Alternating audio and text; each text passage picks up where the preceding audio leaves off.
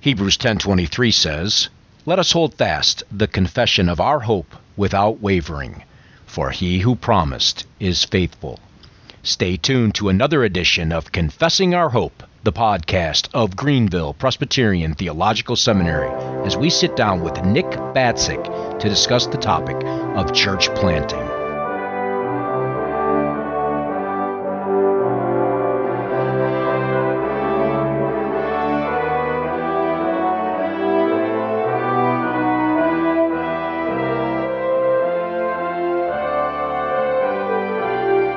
Well, good afternoon. Welcome to another edition of Confessing Our Hope, the podcast of Greenville Presbyterian Theological Seminary.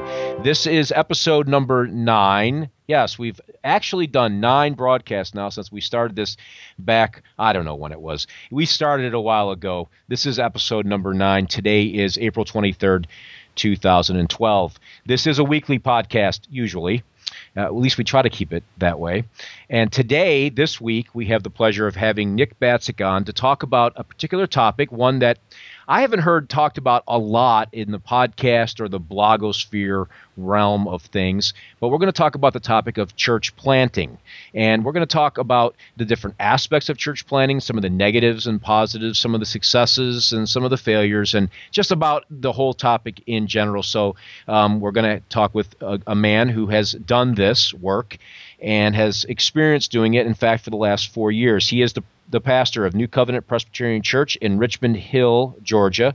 And he's also uh, widely known, probably he's going to get upset with me for saying that, but widely known uh, as uh, one of the panelists on the Reformed Forum, another highly uh, popular uh, podcast that is available at reformforum.com correct me on this. I think it's .org. It is. It's org. it will will get corrected. But anyway, we do have the pleasure of having Nick, Nick Batzig on to talk about church planting. So Nick, it's great to chat with you uh, on air. Actually, as we've spent the last hour almost talking off air. Yeah, thanks, brother. It's good to be on. Great. Now, you started church planting pretty much right out of seminary, which I, I failed to acknowledge you are a graduate of Greenville Presbyterian Theological Seminary as well. And you started pretty much in the church planting uh, world, if you will, pretty much right out of seminary. Is that right? Yeah, I, I did an internship after Greenville at 10th Presbyterian in Philly. And then um, I was the interim pastor of a daughter church of 10th Presbyterian just outside Philadelphia for eight months. And then um, through God's providence, uh, got the call from the Savannah River Presbytery to come to the Savannah, Georgia area to plant New Covenant. Um, I think that was in 2008. I started interviewing, and then my wife and I and at that time two sons moved to Richmond Hill February of 2009. So it's pretty much my first call. It is my first ordained call.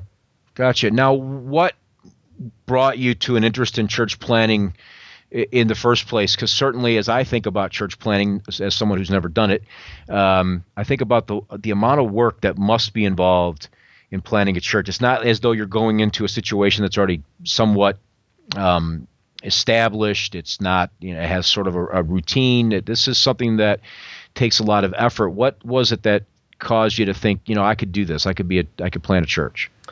Well, you know, honestly, I had never really had an interest in planting a church. I think by the time I was done with seminary and um, had done my internship, church planting in the broader Calvinistic world, you know, on the blogs and whatnot, was a fairly hot topic. I think it was probably at its zenith in trendiness in 2006, 2007, 2008, right around there is when the Acts 29 movement was getting big and getting a lot of publicity. And, you know, all these young guys were talking about church planting. I had not really ever thought about church planting. In fact, I remember talking to Phil Ryken when I was looking for a call, and Phil had said, you know, I really see you in a collegiate setting, maybe pastoring a church in a college town, and that's that's really where I was sort of wanting to aim my focus um, in trying to find that. You know, not having any experience, the Lord shut pretty much all the doors. I would have personally liked to have seen open, but that was also reassuring because uh, the Lord made it really clear. Uh, I had called Roland Barnes. He's a, a, minister that does some adjunct teaching there at Greenville, and he, he planted um, Trinity PCA in Statesboro, Georgia, 31 years ago, and is still mm. there as the pastor. It's actually a remarkable uh, story, and a, he's a remarkable man. And Roland, in our conversation, had said, you know, Nick, we're looking for a church planter in Richmond Hill. I had played soccer in Richmond Hill when I was a boy. I'd grown up on an island sa- an hour south of Savannah off the coast of Georgia, St. Simon's Island. And so I knew the town. I knew it was near Savannah. You know, I thought, well, I'll go down and check it out. And so really, I had no interest whatsoever in starting a church from scratch and really didn't know what that was going to involve at all. So, mm. you know, I probably am one of those guys that um, it, it actually aids me in going forward with the work that I wasn't like, I want to plant a church, but God very clearly opened the door and in Providence said, I want you to plant a church. So now, when we're talking about church planting, I mean, on the surface, it sounds like what it sounds like church planting, planting a church. Fine. But what are we talking about really when we're talking about planting a church. I, have talked with various people, and they say they'll say things like, "Well, you know, the United States doesn't need any more churches. We, are over churched as it is. We have too many churches." Um, and there's different kinds of church planting. Um, what do you mean by you're a church planter? Sure. First, I would recommend to anybody that wants to answer people that say, Why do we need more churches in North America? that they read Ed Stetzer's Planting Missional Churches, merely for the statistics in there, where Stetzer shows the utter decline of evangelical, I would say, gospel centered churches, you know, biblical churches that per capita to the growth of America. Stetzer, who's the, the head missiologist for the Southern Baptist Convention, shows the utter decline per capita don't let Church mm. Row fool you. In other words, when you drive in a little town and you see all these church buildings, um, I would say maybe I've heard stats up to upwards to 70% of the little peninsula I'm in in Southeast Georgia is unchurched. Um, so America is not a reached nation in one sense. Um, there's a there's a desperate need to start new churches. I do like Mark Driscoll's definition of church planting, and I'll tell you why. He, Driscoll says church planting is when a guy goes into a city and doesn't have any people, and he starts a church. and I like that because there are, and I have friends who are very godly and and wise men who are considered church planters, but you know a big mother church gave them 200 people and a lot of money, mm-hmm. and that's a that's a church. That's not a church plant, even though they had to do a lot more startup work than. Um, so you have your different categories. You would have everything from a church taking a chunk of their people that live in one regional area and saying we need a gospel witness here calling a man and then giving him that church basically a new church that's considered a church plant but um, i think maybe a better definition of a real church plant is not having people we're having a very small group you know maybe five ten families something like that that's a tiny core group. They want a faithful gospel centered reform witness somewhere you know the presbytery or they call a man and they do everything from the ground up. And that's mm-hmm. you know and and bring something out of nothing really. Often pray and thank god um, in our public worship service, that verse in Romans 4, God who calls those things that are not as though they were. I think about that with church plants a lot. God really, in our case, brought something out of nothing, is bringing something out of nothing. It's interesting how you categorize some of those um, different types of church planting. I, I, I mean, I'll admit up front that you know, when I thought of church planting, I thought of well, a church, a, a, particular church that's already established, grows to a certain number, and says, you know what, we need another church over on that side of town or that city down the road or whatever the case may be, and so a, a, a segment of that mother church, if you will, will break off and start this other church. And that's how i always thought of church planting, where you went in and pretty much started from scratch yeah, more or less. I mean, I had good ecclesiastical support from the presbytery, and then several of the local PCA churches were supportive in letting me preach. Um, Independent Presbyterian Church, which is uh, I don't know if I say officially or unofficially because they're independent and we're PCA, but they were our mother church at the inception, and I was on staff there for six months. And um, several, there were several families that went there, that go there, that live in our town who did not come to be part of the church plant, but I had access to them. So there was, I had an advantage to a guy that goes in, doesn't know anybody, and doesn't have ecclesiastical support. I did have the ecclesiastical support, which was a great blessing. And um, don't know how guys that plant churches that don't know anybody go into a town and do that. But um, we didn't know people and we didn't have a core group. And um, so it was as close to an absolute parachute church plant as you're probably going to get in the PCA. Now, when you talk about ecclesiastical support, and it's an interesting question, I think an interesting topic in and of itself, because there are various opinions as to these things. Uh, people just go out there and they say, you know, I want to start a church. I feel like I should start a church. So they start a church. And then there's the idea that I think where more where you fall into in, in the Presbyterian model or or way of doing things, as it were, is that it's not just an independent move to put a church on a corner somewhere. How important is it for to have that oversight, that that um, as you termed it, as that ecclesiastical support. In other words, you're not operating without a net. Yeah, it's immensely important. Um, I think not just because biblically I'm convinced of Presbyterianism, and you know, I think it, it may be Roland Barnes who often has said to me, you know, it's it's the best of a broken system. I think mm. that's a fair a fair assessment. Is that it's not ideal, but it's better than the other options. And um, you know, the men of this Presbytery 20 years ago, it's an interesting story. They used to drive through Richmond Hill because it was a very growing area and it's exploded the last 10 years. But they had a vision, and Roland and, and I guess Terry Johnson and a few of the other men in the Presbytery had a vision to see churches planted that, you know, where there was no solid witness, people were having to drive 30, 40 minutes one way um, and so they used to ride through Richmond Hill and look around and pray that God would raise up a church. And 20 years after they started doing that, He did. So um, mm-hmm. this church plant was not my vision; it was their vision, and God gave it to them, and they labored toward that. And they, you know, they had some money for some of my salary, a little bit of my salary, which was about the extent of the support we had. But they, because of their vision, they had been able to save in the presbytery.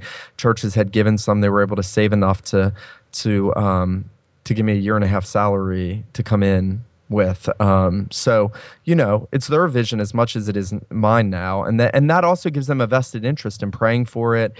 Uh, Roland, there were many times early on where it was very difficult. I was like, "Does God want this church?" You know, we'd have like ten people after you know five months, and I'm like, clearly maybe we need to just leave. And Roland would say, You got to keep going. You got to press on. Let me encourage you. And if I didn't have that from men, you know, of whom this church plant was a part of their presbytery, it, you know, I probably would have left. Um, it, it was a hard work early on. So, well, you, you raised um, some of the some of the negative aspects, if that's even the right word, negative aspects, um, but some of the challenges that come along with planting a church. I mean, certainly, I mean, I think any seminary student would love to just graduate from seminary, get a call to establish church, perhaps, and um, you know, blend right in, move right in, and everything just keeps right on going down the street, and everything's great. Now, I mean, that's a you know pie in the sky mentality, certainly.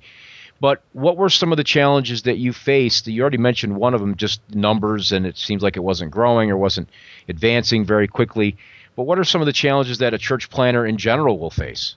Sure. Um, you know, we uh, we in our I think every situation is different. Different. That's the first thing I'd say. We all of us have a tendency to paint with a very broad brush, as if everybody's situation's like ours, and that's something I've really learned to guard against. I'll, you know, uh, almost when I'm talking to others, sense like they have this, uh, they have a kind of a, a standard of how things should be, and if I admit something was difficult, it's almost well, that wasn't the case with us. People, we're very selfish people. We all do that, and I'm I'm guilty of that. So I would just say first to anybody listening to this, every situation's different, and mm-hmm. some are going to be easier, some are going to be harder.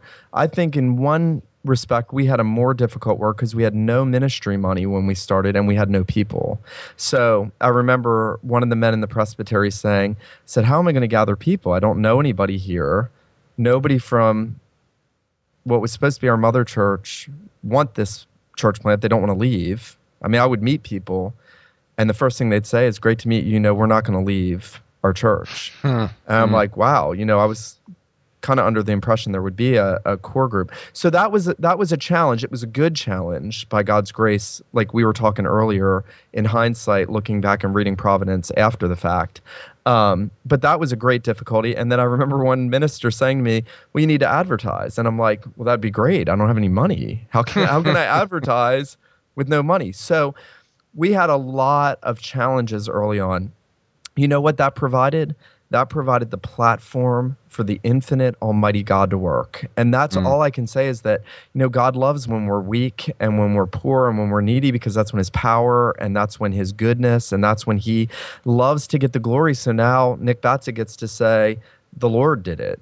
You know the lord built this church. The lord brought people. The lord strengthened me. And I think that's really important to say to anybody considering church planting or pastoral ministry right across the board is that uh, Paul says, I will boast in needs and infirmities and afflictions because when I'm weak, then I'm strong. You know, the grace of God is sufficient. And so, but we did have a, diff- those were some of the big difficulties. You and I were talking earlier about money, um, mm-hmm. even with regard to our podcast ministries, the one you had and the one I'm still involved with. And, you know, it's just a reality. You need money. I remember in seminary, it was almost idealistic. You know, seminarians well, I just preach the word and I'll just preach and people will come.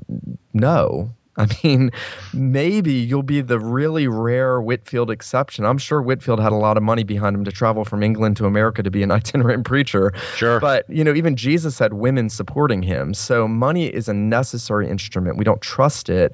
But I think one of the big challenges was coming here not having money, which means I, I've got one other asset, and that's time time and money are your two big things.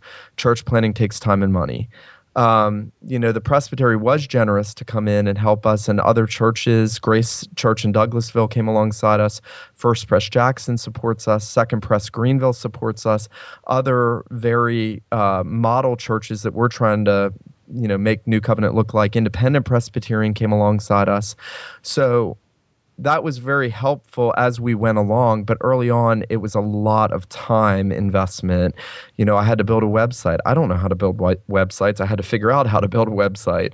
I, I remember when i remember when your website first came out well, I'm sorry I, because I, it was, no, it was fine. I mean, it was it was quite good actually, and but I do remember that. Anyway, I'm sorry. I didn't mean to interrupt it's right. You. I remember spending hundreds and hundreds of hours trying to do this stuff because I didn't have two thousand dollars to go buy a church plant media website like every other well-funded church plant. So, I guess to say, and then that became a huge advertising thing for us once I built the website putting that on Nine Marks Ministries, putting that on the PCA site, putting that on Gospel Coalition, putting it out on these sites. And then you know what happens? Our Bible study starts growing because somebody moves to Richmond Hill and we found you on Nine Marks. And the web became an enormous help to me. I think, honestly, as I look at my situation, had I not had the small public ministry I already had through the Reformed Forum and Feeding on Christ and you know other avenues, writing for Table Talk in 2011, I think this work would not be as far along as it is. Um,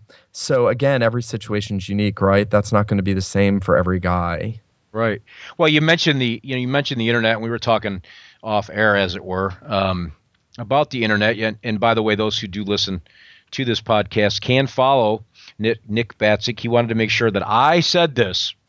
but anyway, well, I, he is he is on Twitter. I I happen to follow him. I don't know if he follows me, but I follow him. But regardless, and so his Twitter uh, handle, username, however you call it, whatever you call it, his Twitter account name is really Im- imaginative. It's Nick underscore Batzig. That's, That's B A T Z I G. So it's really hard to remember. Um, it's his name with an underscore between the first and last name. You're good. So, and if you use Twitter, you know how to follow. So I don't need to explain all that. But you mentioned the internet as um, it, it, as it pertains to church planting and how you used it to facilitate what you were trying to do. And what ways did you do that? I mean, there's a lot of different mediums out there. Yeah, well, I obviously knew uh, sermon audio type media is important. Having audio, having MP3 was mm. important. I mean, I, you know, for a decade have listened and grown from listening to men preach. And so I knew that was going to be important. Um, I think also um, one thing I did at the at the outset of our public worship, which we began six months in, was I bought with our very small budget. I bought a um, good HD, well, decent HD camera. Um, I think it was about six hundred and fifty dollars. And you know what I started doing? I bought a Mac and uh, an iMac so I could build. Nobody's good, perfect. Good videos out. Come on now, you will repent of that. And uh, and I started building out videos and they looked horrible at the beginning. They look I had a buddy, I was out at a restaurant the other night and I, I I know a lot of young guys in Savannah now in different churches, and one of them had his iPhone. He was at he was with friends, and I came in and he like pulled up one of my early videos and and held it up across the restaurant, and I was like, "You need to stop right now." but the reason I did that was because I looked at the churches that were really impacting people, and they were using media. Now, granted, they were big and they had money and they had resources, but I said, "I can do this." And so what I did was I started doing video in our worship services from the beginning, just about from the beginning. And I remember picking up a family once and they came in and we're in a daycare, you know, that holds like 40 people and we've got like 50 in there on a full Sunday and mm. you know, and they're like yeah, we found you online and we watched one of your videos and yeah, we thought you were preaching like hundreds of people. And so I had sort of and it's almost, you know, some guys are going to say, well, that's not right. But I sort of had manipulated things to make us look bigger because I know people don't want to be part of such a difficult um, work. People want to be in established churches, and you know, there's understandable reasons for that. So I had to make us look like we were going somewhere. Yeah, there was an element of manipulation, and um, you know, I just think that's you know, outside of what you do in worship, there's so many things you can do to help you know, in a sense, attract people. And web's been very big. I mean, I would say we had a family visit us this last Sunday again, and they said, Yeah, we went online, we saw your website.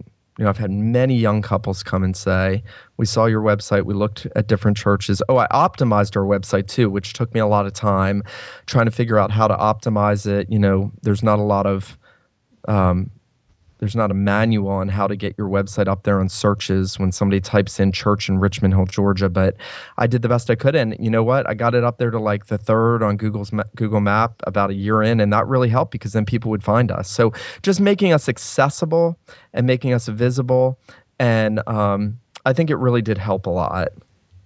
Yeah, and, and certainly a lot of these things, well, most of these things, the Twitter, Facebook, that kind of stuff, it's free. And right. so why, why not utilize that to advance the kingdom in these areas, um, especially in this area, which, as we've already discussed, is can have its its ups and downs. What are some of the positive elements to planting a church? What are some of the you know success stories, if you will, or maybe just you know very encouraging moments that you've had um, as a result of doing this for the last four years? Yeah, there have been a lot. I, I wanted to say to guys, just like in church ministry. And again, there's a lot of overlap, right? Because every pastor is a church planter. I actually mm-hmm. agree with the fact that you never stop planting a church just because you get particularized, you get elders and deacons, you're financially self supporting. I hope that we all keep that mentality that we are here to advance the kingdom, not just spiritually. I mean, you know, Greenville Seminary guys, confessional reform guys, I almost don't even need to say spiritual growth in the lives of the people is what matters. Mm-hmm. But we are here also to see that kingdom advance in reaching the lost, in seeing the unchurched, the dechurched, the poorly churched, you know, those who are baptized, but we don't know where they're at completely spiritually. We want to see them brought in and matured and shepherded, and we want to see the kingdom grow. And so, you know, we saw a lot of encouragements the first year, the first two years I had um, five adult baptisms for our little congregation. That was a big deal with me being the only person on staff doing everything to see God bringing. I baptized an entire family. I baptized um, the husband of a wife who had been in a PCA church for 25 years and he was an unbeliever and was converted under my preaching, I believe. And that's, you know, just preaching of the gospel. God converted him and I had the joy of baptizing him. Um, hearing other people who had come from broader churches really get excited about truth and say, We've never been taught like this. I mean, all these different exciting, um, exciting, you know, uh, fruit fruit observations from the Lord that mm. He wanted this work and that He was at work and um, we had I'll tell tell you a couple really exciting stories quickly. Um, early on, I told you I wanted to quit the work. Early on, it was so hard. Well, one night we're having a worship service. We probably have about 12 to 15 people come in, some of whom are temporary core group people, because that was something that did help us early on. The people that wouldn't leave their churches would at least come out and help us in our evening service or in our Bible study. And yet we're not growing a lot and we're not seeing a lot of people. And one night a family shows up and I see them looking at our liturgy. You know, they're they're holding up our bulletin like, "What is this?" While, while I'm leading, I'm like, "Oh no, they're probably in the wrong church." And um, afterwards, he, the man said, Thanks, Pastor. That was a really good sermon. I said, Well, it's great to meet you guys. And how did you find us? Did somebody in a PCA church tell you about us? Or he said, No, no. He said, We've lived in Richmond Hill for four years. We, before living here, were a part of Bible churches, like John MacArthur type churches. Hmm. And we have been looking for a church with expositional preaching here for four years and have never found one and I was at the point of despair and I finally said I'm going to do one more check online and I found your website and you said we have expository preaching and we went and we think we found a church. The first night I met him, he said we think we found the church we need to be. Wow. That's that's a, wonderful. And that was a little sign from God. I do want this church here. There are, you know, like he says to Paul, I do have people in this city, you know, and there was there were little things like that. Another neat story around the same time a little bit later no, I'm encouraged, but I'm still sort of uh, struggling with why aren't we growing more? You know, I'm preaching the gospel, I'm preaching the word, I'm out in public, I'm talking to people, I'm I'm advertising, I'm doing all this stuff, and we're not seeing a lot of people come in.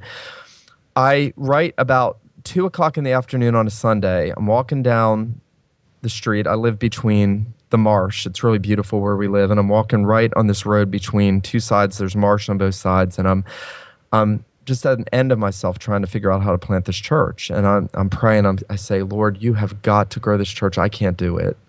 And I'm just crying out to the Lord. And I'm walking down the street. And there's a man working on a gate right in front of his driveway, which is a little bridge to his house. Mm-hmm. And someone had told me that that couple that lived there, probably eight months before, somebody had told me they had visited one of the, they had visited Independent Presbyterian Church and I knew their last name. And so I come up to the gate and I say, "Hey, are you so and so?" And the man said, "Yeah, I am." He said, um, "How do do I know you?" And I said, "No, no. Somebody gave me your name and told me that you and your wife had visited Independent Presbyterian Church, and I wanted you to know I'm the church planter out of there here in Richmond Hill. And oh, my wife loves Independent. You got to come up and meet her." So takes me upstairs, and they have this beautiful home overlooking the the marsh and the river, and um, meet his wife, and she's got this wonderful, just sweet, godly personality. And she gets talking to me, and she said, "Yeah, we love." Independent Presbyterian Church, but it's too far a drive for us. And I said, Well, that's why I'm here. And we have this long conversation. Well, the long and the short of it is, God had been working in her life, and not long before she had started started reading through the Bible, five chapters a day. She told me that night, and she and her husband came to our evening worship that night, and pretty much joined the church. Our Bible study on Wednesday night is at their house. It was from that point on that the church really started growing. Mm-hmm. It was really the Lord answering that prayer as I walked through the marsh that day. I mean, it was amazing. It really was amazing um, that God so orchestrated those things. Because I had heard about this couple eight months before, but could never really go up. I think I knocked on their door once and they weren't home, and then I was afraid to just knock on their door because you know, obvious reasons you don't want to be seen as a Jehovah's Witness. So that's it's sadly that's how people think, and they see someone coming. Did you have a white shirt on? Oh, and too? I said to him, I said, I'm not. I told him later I was afraid to knock on their door. I said because whenever I've done door to door evangelism, I'm always I always have to be like, I'm not a Jehovah's Witness, I'm not a Mormon, and I don't want your money. so Well, that's a good way to get the conversation started. It certainly sets people back on their heels uh, momentarily, at least. Right. They don't get this, the party line responses. Um, right. You know, we've all experienced those situations. That you just know, oh boy, I know where they're from before they even know you open the door. You already know. What? Um, take me through the process.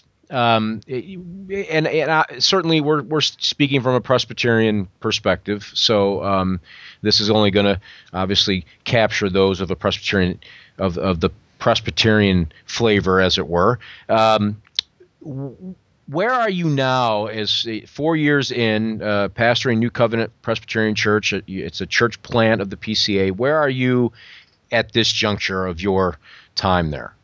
Yeah. Um, well, I have for the last two and a half years been meeting every other Sunday evening with the men of the church. We do something called the upper room. I've worked through the theology of the confession because not having a confessionally reformed group of people, I mean, we've had liberal church, unchurched, broad church, broadly PCA, you know, and so needing elders and deacons, I I started meeting with the men, and so for about two and a half years, I've been meeting with the men, teaching them the theology of the standards because they have to they have to be confessional if they're going to be an office bearer, and Mhm. so laboring toward that goal. That's the big goal that we really need to reach more than anything is having an in-house session because I have a provisional session um, who have really given a lot of time to the work. Um, but there's a number of goals. I mean, you know, we've grown considerably. Uh, we'll have upwards to you know 90 100 people maybe a low sunday we'll have 55 or 60 so it's been very encouraging where we're at. Um, we've had a lot of new people but we also live in a very transitory area. That's another dynamic not everybody has. We're in between two military bases. So we get a lot of army families that are here for two years. We've seen a lot of transition. It also brings families. Uh, we've had several guys who were managers of commercial contracting companies who were building things on those military bases. We've also have Gulfstream employees because Gulfstream is a big employer in the area, and they'll come and contract for a few years and then move on. So we've seen. I was trying to count the other day. I think we've seen 50 or 60 regularly attending people come and go over the last Mm. years. Um, so we're constantly having to think how are we going to reach the military? How are we going to integrate people? We form committees, even though we don't have um, sessions. We have a lot of great people who are heading up committees to help with all the different ministries in the church. That's that's just a necessity because I can't do it all. Um, I've got a young guy now who found us through the Gospel Coalition who is bringing a lot of young men to our church. We've started on Tuesday night a biblical theology group in our church library. I, I've built uh, a church research center. Um, Mm. One of my dad's seminary profs retired and donated his library to our church, which was really a great blessing. So I'm every every other Tuesday night I'm mentoring a group of guys, some hip hop artists in Savannah, some other young guys that are fervent for Reformed theology. So the Lord's doing a lot of neat things. So we've got all these different areas we've got to attend to. I've got to get elders and deacons. I'm training these young guys for ministry and and hoping that's going to help grow our church and their churches. Um, at the same time, you know, I've got uh, the congregants. I've got to become more committed to pastoral ministry. I can, I can only do so much as an evangelist, as a, a preacher, as a teacher. You know, um, I'm spread pretty thin. So I think the next goal would be to get some some staff, um, even part-time staffing assistants. Um, like I mentioned already, the Lord opened up an office space for us for the first time in three years. Which you know, when you don't have your own office, your productivity goes down a lot because Mm-hmm. you're working out of the home. I have three young sons, so um, so we're in that stage of development where the church is sort of solidifying more, but you know that can create some tensions too because you have people in the congregation who think the next thing we need is a building. Um, you've got others who see need for staffing. You see all these different um, ideas about where we need to go and and so that poses a great challenge for me as the church planter to very patiently prayerfully you know seeking counsel know what direction is the next right direction for us to move as we go forward because you can't do everything at once. You can't get the building, you can't get helpers, you know, you can't become everything you want to become when you started from scratch. And so that's the great challenge. Yeah, it would be nice if we could get all this done at once and right. get all those get all those details out of the way, and so we can go about the business of ministry. But um, uh, but in a sense, this is still the business of ministry. Now, four years in, um, you mentioned the committees and and whatnot. Uh, so at this point you're not particularized. And, and that's one of those fancy terms that we throw around particularized. What, what does that mean to be a particularized can't even say it very well. Hopefully dr carrick's not listening it's to this program. not a helpful word. What is it, yeah. what does it take to be a self-sustained church? Yeah thank you. That's easier to say anyway. It is. Um, you know i think that's a big question too because even if we were able to, even if I had enough qualified, the PCA requires two ruling elders. And then if you want to get some deacons at that time, it's probably wise to do so. And then then the church would become a formal PCA congregation of their own, not a mission work of Mission North America or the Presbytery. Um, and once they become their own entity with their own officers, then the next step would be for them to call a man. Hopefully, I'll get a call here. You know, I, I don't want to rush off necessarily just yet. So, and that's it. That's it. There's some ideologies there. Some people are of the opinion church planter comes in three to four, three to five years, gets the church going, and then leaves and should leave. Other people are the opinion he should stay long term. I'm kind of working through where I fall on that. But right now, I'm very happy to keep going with the work and love the people and see them matured and and myself grow as a pastor and whatnot. There are some benefits to not being particularized, and that is you have more time to disciple your officers and to really make sure that you have, you know, mature, qualified, um, experienced officers. And also, when you're not a particular church, you can still raise support, right? You're still a church plant. And churches take a lot of money. Like we said before, I think as a seminarian, I, I sort of had a a non-realistic view of what it took financially to be a pastor, to have a church. I mean, for instance, you know, we tend to think of two hundred thousand dollars as a lot of money. That will go hmm. tomorrow. Yeah. Salaries on building costs and expenses. You know, as a church planter you learn to budget. You learn financial things you didn't know before. And, you know, if an average household of five in an average cost area of the United States, you know, you probably need to make about sixty to seventy thousand dollars to get by with all your insurance and your bills and everything. I mean, how much more a church of a hundred? I mean, that's a big uh-huh. family, right? And people don't think like that often. And so I think with that question of particularization comes: Are we at a point financially with our own giving here to go ahead and do this? You have to think through those ideas because I think once you're particular, the the support is really going to go away because you can't technically say we're a church plant. Right. It, so it sounds to me, you know, listening to you explain that that there's no hurry necessarily. You don't want to get the the cart before the horse when it comes to this kind of work because there's a lot of things at stake. Right. Most importantly, the the souls of people under your charge right now. That's right. Um, it, when you try to get going too quickly. I mean, some would say, well, four years, you know, you should have been particularized by now, or self-sufficient is an easier way of saying that. But you know, every as you said earlier, every situation has is unique and has its own different um, challenges in, in front of it. Where are what what do you would you say as far as your particular situation? There's that word again. Your particular situation um, is your greatest need at this point. Um, I think for me, just in a self-assessing way, I really desire to have um, an assistant. It wouldn't have to be a pastoral. It wouldn't have to be a pastor per se. Um, I'm actually not in favor of the assistant pastor position. I know there's a lot of debate on that because I think a pastor should get a vote biblically. Um, mm. But, you know, an assistant, someone who can come alongside me, help with the work of ministry. I do have several really great men um, who are, I would say, co laborers with me in this church plant that God has brought here.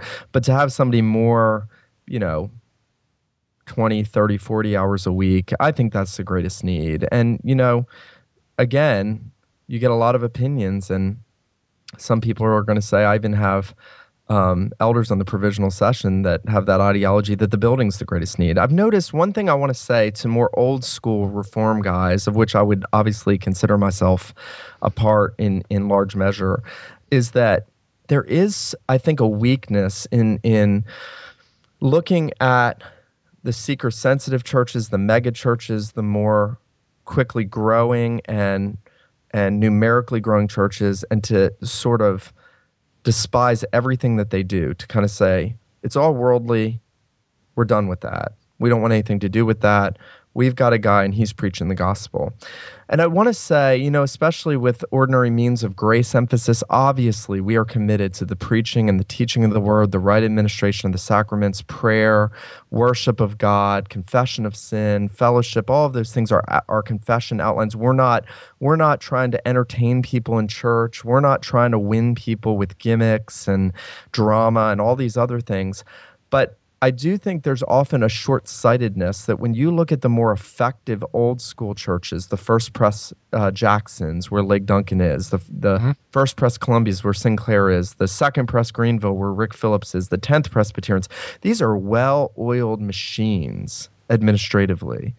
And I think sometimes we we have sort of a idea that we got this guy and he should do everything and the mm. next big thing is a building. And then once we grow big in that building then we get the staff. And i look at the churches that um, are very productive in outreach and growth and almost without fail the one thing that they all do is they get multi-staff early on. It may be people raising support.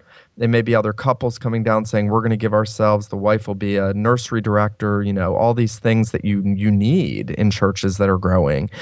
And I think there's a correlation. I think it's a big mistake to think this guy can do it all until we're big enough. Then we get a building, and then we grow, and then we get an associate minister. Mm. I have a different ideology as I've looked at it. I think, I mean, look, isn't that the way Jesus sent them out two by two? Everywhere yep. in the Bible, two by two, two by two, two by two. We're like, we sent them out one by one. And you, hmm. now I personally don't adopt the sociological paradigm that Tim Keller pushes um, Bob Coughlin, I think, was the guy that really uh, bolstered this. That prophet priest king sociological view of offices like are you more a king or more a priest? And i hear a lot of young guys get really into that. I do think there's some help though to that as an illustration that one man can't do everything. And i think one other weakness i want to say that may be helpful to guys listening to this is there's also an assumption that well we just mobilize the people we get them on committees and they'll volunteer and they'll do all of the things for a long time until we can hire staff. You know we live in a society where there's very little second vocational volunteer work. You know back in the day you'd have congress congressmen and they were mm-hmm. that was their second vocation. They didn't get paid for that and they right that this is my calling. I am called to be this and a congressman. Then, you know, even 30 years ago, you had volunteer firemen, and that was a second vocation, and they were volunteers. Now everybody's paid for everything. And I think that affects the church because I do think people in the church, they will do so much and obviously you're going to have your more faithful and less faithful you're going to have your 80 20 whatever everybody always talks about it's true but there is a sense where the phrase you get what you pay for matters. I mean, people have jobs and they have lives. And if they're not getting paid for something, they tend to do it at their pace to the extent that they value it. When you're paying someone, when you're paying a staff, there's an assumption this is my job. And, you know, it's a shame in some ways that it's like that. In other ways, I think that's just a reality of the world in which we live. And so I do think being able to use money that some people may think that's building money and you need a building and that's the most important thing may be better spent bringing on co-laborers who can help reach out and the church can grow and the giving goes up and then you get a building you know? Um, i even think about tim keller. They were in the the theater they were in for 20 some years. I mean, they didn't even mm. own building until recently, and they planted churches. And yeah, rent in Manhattan is unbelievable, and that's one reason. But there's also an ideological thing. They didn't own a building, but they were accessible. They had what they needed. They grew. They reached out. They planted churches. I'm wondering if we don't need something of a paradigm shift from the old. We get a building, we're a church ideology. Right. Because the church is not a building. And we say that as reform men, we say that. But then I think philosophically, we sort of, you know, we sort of uh, Yeah, we hedge our bets a little there. do. Yeah, and, and I think certainly there you know there's the mentality that you could say, well, I go to this church and it's a beautiful building and it's all decked out and it's gorgeous and we love it and everything like that, but are you being ministered to? Right. Well, no, not really. I mean, I never see the pastor except for when he stands in the pulpit. Uh, well, are you being served in the church? No, well, not really. But I go to, but I have a beautiful building to go to. I mean, do people really? Is that what they really want? well, I think some people do really want that. I think that's why church That may be. Yeah, you, well, grow because people want to kind of slip in and feel part of their, so, you know, it's another hook on their social sure. plaque you know it's another notch. And um but i agree with you and that's why i think having enough manpower you know one thing i would like to do right now is have you know some elders and i god is obviously raising them up and have maybe an assistant who can come alongside me help oversee the committee work can help me with outreach ideas. So i'm not having to spend my time on all that so i can focus in as you say on the congregation more.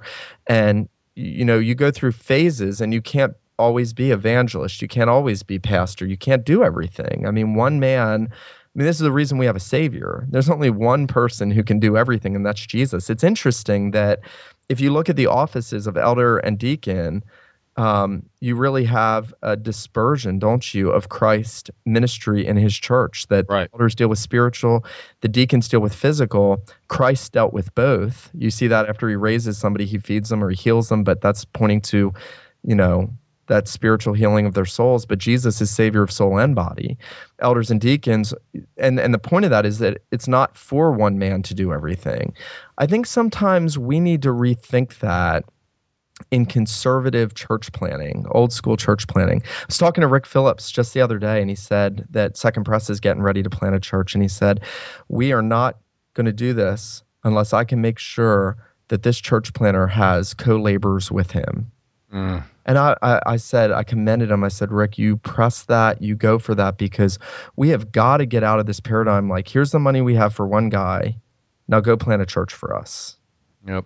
Well, you know, it's funny as you're talking, I was at, about having co-laborers and having that support in place. I was just drawn back to the story of Moses when he was leading the children of Israel and all this great responsibility. Great Moses, you know, he was a great, great prophet of the Lord, Right. and his father-in-law, who was a pagan, had to tell him that what he was doing was insane. He couldn't possibly do the things that he was doing, and and do it well um, to divide it up and equal, you know, share the responsibility with other men and, and various uh, less important roles, if you will, not to diminish them, but but I think you understand, you, you know the story as well as I do. So, um, and and I think that's a big piece um, that tends to get um, just totally ignored and and expect a pastor to whether he's a church planter or whether he's in an established church to do everything and to be the one that does everything and I don't know how anybody does it. I, I when I was in the business world, and I had the charge of forty some odd people in my department that I was responsible for. I, I couldn't do everything. I had to have key people right. in key places in my department that would do things that I just did not have time to do. You know, the church is not a business, but it's a horrible business model to say, okay, I'm going to be the guy that goes out there entrepreneurially. I'm going to start this business. I got a great product. I'm going to go out there. I'm going to advertise myself. I'm going to start bank accounts. I'm going to do all the legal things. I'm going to do everything. And then I'm going to keep doing it. And as, you know, revenue goes up, I'm going to keep doing it and keep doing it and keep doing it. Then I'm going to build a big factory and I'm going to have 20 machines in there to do to make everything and to produce everything and ship everything but i'm going to do it all and then when i have enough money i'm going to hire my first employee which is functionally what we're doing it doesn't make any sense no businessman would do that but we do that in the church and i think that there is something you can learn by way of illustration with that as you've said Yep, I, I think you're absolutely right.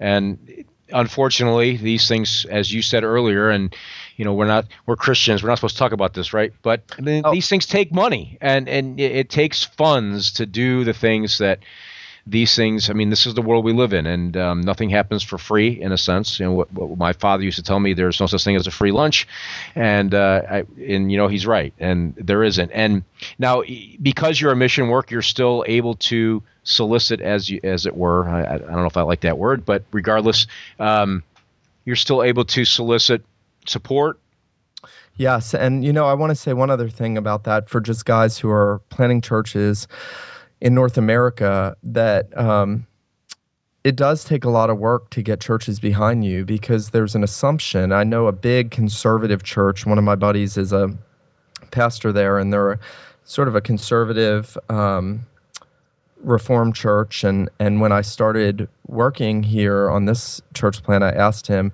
hey would you talk to um, the senior minister or the mission committee or whatever about maybe supporting us. And he was very eager to do that and came back and he said, Hey, you know, I'm sorry, but I talked to um, I talked to my pastor and and he said, you know, well, and they, this church has a lot of money. He said, we don't support church planters in North America because we believe if a man's planting a church in North America, he should be able to get enough money to do that. Um, that's actually not a foreign belief. I think I think it's actually easier for foreign missionaries to raise money than North American missionaries and conservative churches because I think most people have that ideology. So they're like, let's mm-hmm. give our money to, you know, they need the gospel more than we do. And North America, there's so much money, they should be able to get it. So, you know, a church will give a guy like a thousand dollars, which by the way doesn't go very far at all for no. the year. And but they'll give, you know, 15, 20,000 to a foreign church planter. Well, he gets three, four, or five churches behind him like that. He's good.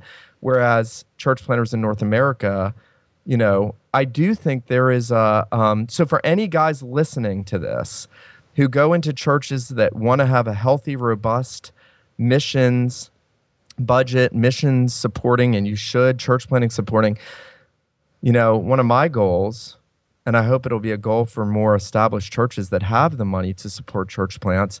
I'd love to support a church planter out of here at 20, 30,000 a year so that he is not having to go get support from all over, or a little bit here and there. You know, um, more substantial support goes a long way, and um, so that's our goal for New Covenants to become that kind of church. And that's one good thing, right, about going through some of the difficulties is, you know, the positive. It it helps me think, how can I be a better leader in bringing this church to a healthy position on supporting others, right? Mm-hmm. Yep, that's right. Now, how can someone help support you in this work? What what would they have to do? Well, um, you know, a lot of the churches that have supported us will send support to um, to Savannah River Presbytery, and um, they in turn will give it to us or give it directly to New Covenant Presbyterian Church. Um, obviously, prayer. You know, if I was uber spiritual, I would say you could pray for us. We're not too interested in money, but we do need money too. Um, obviously, prayer. Prayer is mm-hmm. enormous, and I mean that. That's not lip service. Pray that God will bring new people, that He will, you know, open doors from the ministry of the gospel for me, that I would speak it boldly, that I would fear Him and not man. All the things that Paul asked the churches to pray for, pray for us.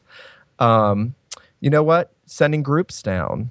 Second Pres in Greenville, enormous support to us. They sent out sent down a group last year to help us put on a VBS. We were told we put on one of the best VBSs in Richmond Hill, and there's a lot of them and from big churches. And I attribute that to Second Pres's strong support. They're coming down again this year. Mm, that's uh, great. I think one of the seminarians, Josh Sparkman's coming down, uh, leading that group um, from Greenville and, and Second Pres. And so um, that's enormous. I told Rick just last week, I said, you know, Rick, I think y'all coming down with a group to help put on, you know, bringing props, bringing a group who knows how to do it, who knock it out of the park. That's almost more important than financial support. He said, "Great, I'm going to stop giving money to you." I'm like, "No, you can't do that." But uh, but it's been that's that's a big thing. So any churches that and not just New Covenant. I mean, I want to support other church plants if if those listening are part of churches that have groups that can go help other you know, reformed and um, gospel centered church plants take groups and ask, how can we help you? How can we help you do outreach in the community? Yep, and I think, as we said earlier on, it's uh, it's probably not a topic that a lot of people generally think or it's not in their mainstream of their thought process. It's not something that they're generally thinking about. But they occasionally hear of a person like yourself who are who are do they're doing this work and there's others that are doing it as well. And a lot of these things that we've talked about today would even apply to those people. Uh, they need financial support. They need prayerful support. They need churches to stand behind them and give them that ecclesiastical support. You know the, the camaraderie. Um, i know of a man who's who's doing a mission work. He's do, planting a church in italy. Um, he's a uh, um, mutual friend of both of ours. And and one of the things that he says quite often is uh, I need friends. I need That's men of like-minded faith that I can lean on, and they can lean on me, and have that relationship. And so, to have that ecclesiastical support, these things would apply to any person planting a church, not just Nick Batzig down at New Covenant Presbyterian Church. Nick, what's your website? Um, the church uh, URL is newcovpres.com, N E W C O V P R E S.com. Okay. That's newcovpres.com, and we already gave your Twitter out, but we'll do it again. It's just Nick Batzig with the underscore between the first and last name. So it's his name with the underscore in the middle there between it. And if you follow on Twitter, you know how to do all the follow thing. And I don't need to give those instructions. Um, and how about Facebook? Are you on there? I am. Nicholas T. Batzig, N I C H O L A S. Um, and uh, please friend me because I love interacting with people on social media. I think it's been a great way. That's also, by the way, been really very influential word of mouth. Mm-hmm. people that I befriend who maybe listen to Reformed Forum or read Feeding on Christ, um, and they'll say something to me about a friend they know in Richmond Hill, and that's been really helpful. So, you know, the Lord uses, as you said, that camaraderie, um, you, you, see it in the book of Acts, don't you? You see yep. that we know this brother and we see churches helping other churches. I think that's, you know, Christ's way of advancing his kingdom. So. Absolutely. Well, Nick, it's been great talking to you about this this subject. As I said, a subject that many people probably don't give a lot of thought to, and probably ought to.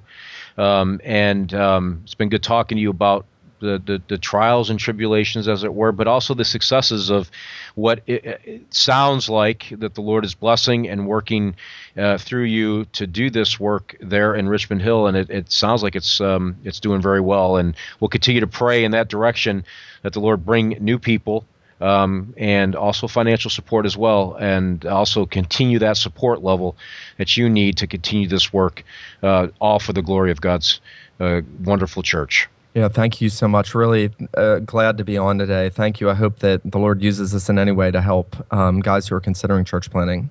Absolutely. Again, we've been talking with Nick, Nick Batzig. He's a church planter down at New Covenant Presbyterian Church. That's in Richmond Hill, Georgia. So if you live in that general area and you happen to listen to this podcast and you're looking for a church home, uh, there's one right there in your neighborhood. The website is newcovpres. That's N E W C O V P R E S dot com. and you can follow Nick on Twitter at Nick Batzig with the underscore right there in the middle between his first and last name. And we've been talking with him about church planting. So prayerfully consider how you might help in this area. Perhaps you know somebody who is a church planter who needs some of the things that we've even talked about today.